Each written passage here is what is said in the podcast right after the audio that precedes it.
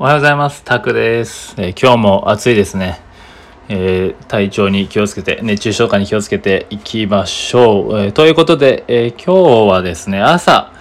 ちょっと面白い記事があったんですけど、えまあ、英語で書かれてるやつですね。ちょうどこれ2020年1月、まあ、1月に書かれたものだったんですけど、えそちらを紹介したいなと思います。えっと、それがですね、えー、まあ、英語のネイティブスピーカーが、こう、ノンネイティブですね。僕たちみたいなノンネイティブ、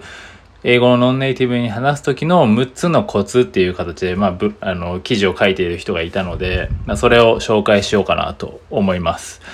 あの、なんでこれを紹介しようかなって思ったのは、まあ自分もこうネイティブとかと一緒に働いていた時に、まあね、結構英語の学習してると僕たちは、なんか英語、まあネイティブはこういう、こう言わないみたいな本とかをこう見た人、まあね、本屋とかで見かけた人もいると、結構いるとは思うんですけど、まあネイティブはこう言わない、こう言ったら恥ずかしいとかあるんですけど、まあ正直今、まあこれだけノンネイティブの方が多いんですよね。英語を使ってる人口的には。で、まあ、ネイティブ自体も、まあ、僕が一緒に働いたイギリス人の先生とかよく言ってたんですけど、今はもうネイティブが、まあ、ノンネイティブに、えー、合わせる時代というか、そうしないと、まあ、伝わらないんですよね。ノンネイティブの方が多くて、まあ、ネイティブの、なんですかね、スラングみたいな、ネイティブ特有の言葉は結構伝わらなかったり、まあ、僕もわかんなかったりするんですけど、そうすると結局、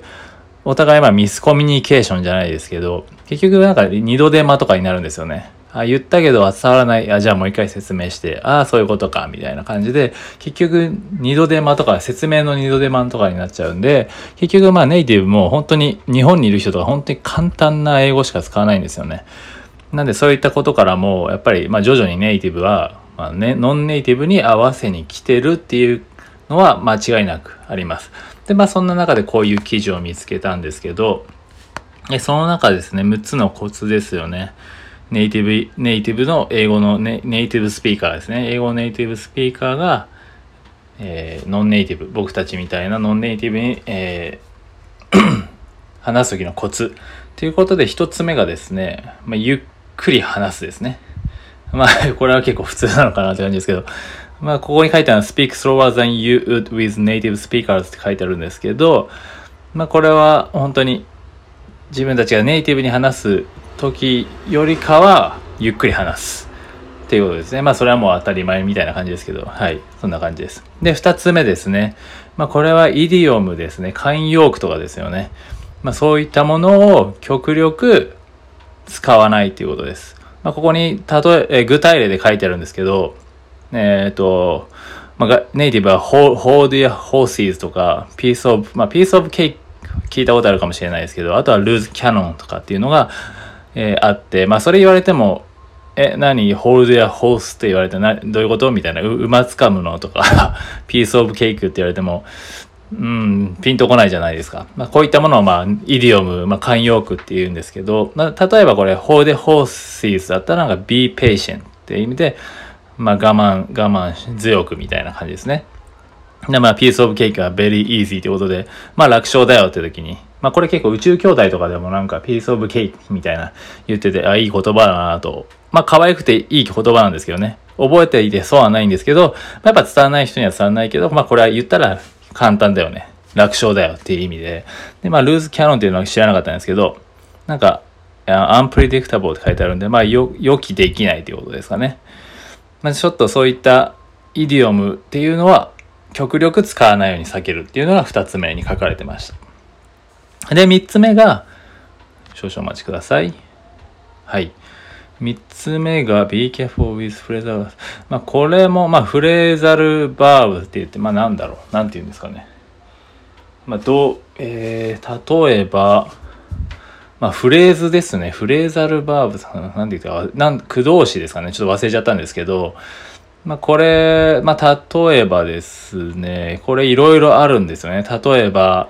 まあ、run っていう走る、run って走るっていうね、え単語は知ってると思うんですけど、それにプラスなんか前置詞だったりっていうものがつい、前置詞とかなんだ。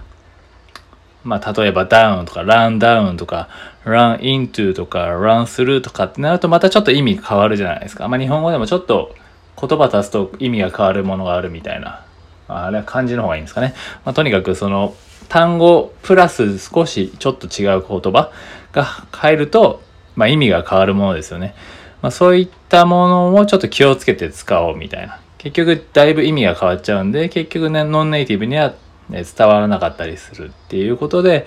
まあ、使う時は気をつけようねっていうところですね。あんまり使いすぎはちょっと、うん、理解が相手は難しいかもしれないから気をつけようみたいな。本当に英語にはいろいろいっぱいあるんで、そのこの駆動詞っていうんですかね。はい、そこですね。それで、4つ目がね、アボイドコロコロケーションですかね。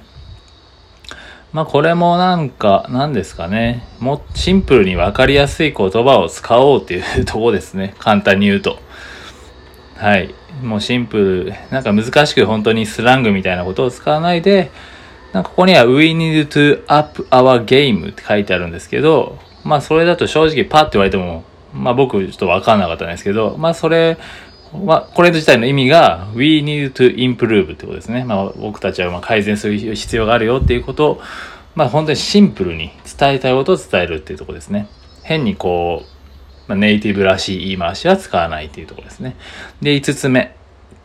ね、これがですね、まあ、あまりこう、無、無駄に、こう、丁寧に使いすぎないようにっていう感じで書いてあります。まあ、これもまあ言ったらシンプルにシンプルにって感じですよね。はい。で、6番目。これが、えー、っとですね、待ってください。その、don't fill your slide with other words. Speakers find them hard enough. Speakers find them even, but do put They say numbers can be hard to understand. まあ、なんだろうこれは。easy for you それ前。うーん。なんだこれは。6番目はすいませんね。6番目は、don't fill your side with words. な、まあ、うん、まあ、スライドとかで使うときに、まあ、これは仕事の話になるんですかね。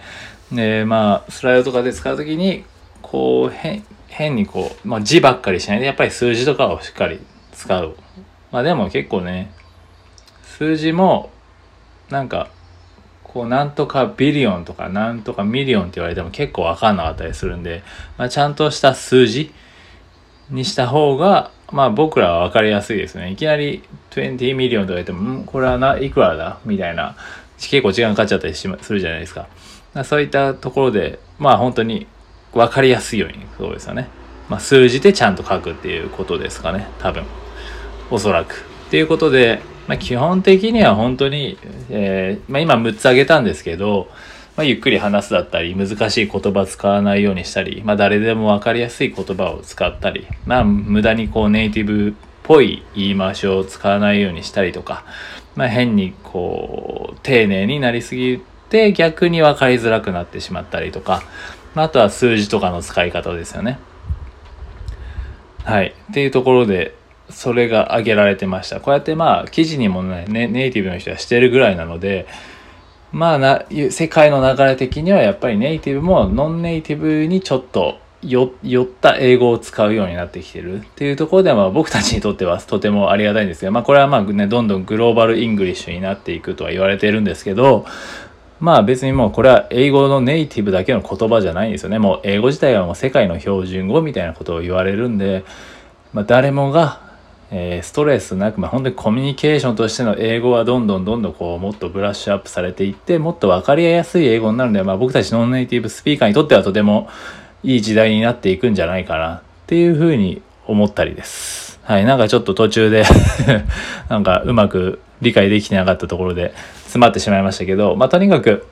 まあ、これはコミュニケーションとして、まあ、英語も、まあ、今までみたいにそんなにネイティブがどうの、ネイティブの言い回しがどうのとかじゃなくて、まあ、本当に分かりやすい英語まあ、僕たちノンネイティブ同士でも、ノンネイティブが、まあ、僕たち日本人が、例えばノンネイティブである中国人とか韓国人に使う時でも、無駄になんか難しい、知識ある人は使っちゃうんですけど、極力そういうのは下げて、誰もが分かりやすい英語を使うと。まあ、それは日本語でも一緒だと思うんですけど、まあ、そういう風なコミュニケーションを心がけていければなと思います。ということで、えー、今日は以上です。ありがとうございました。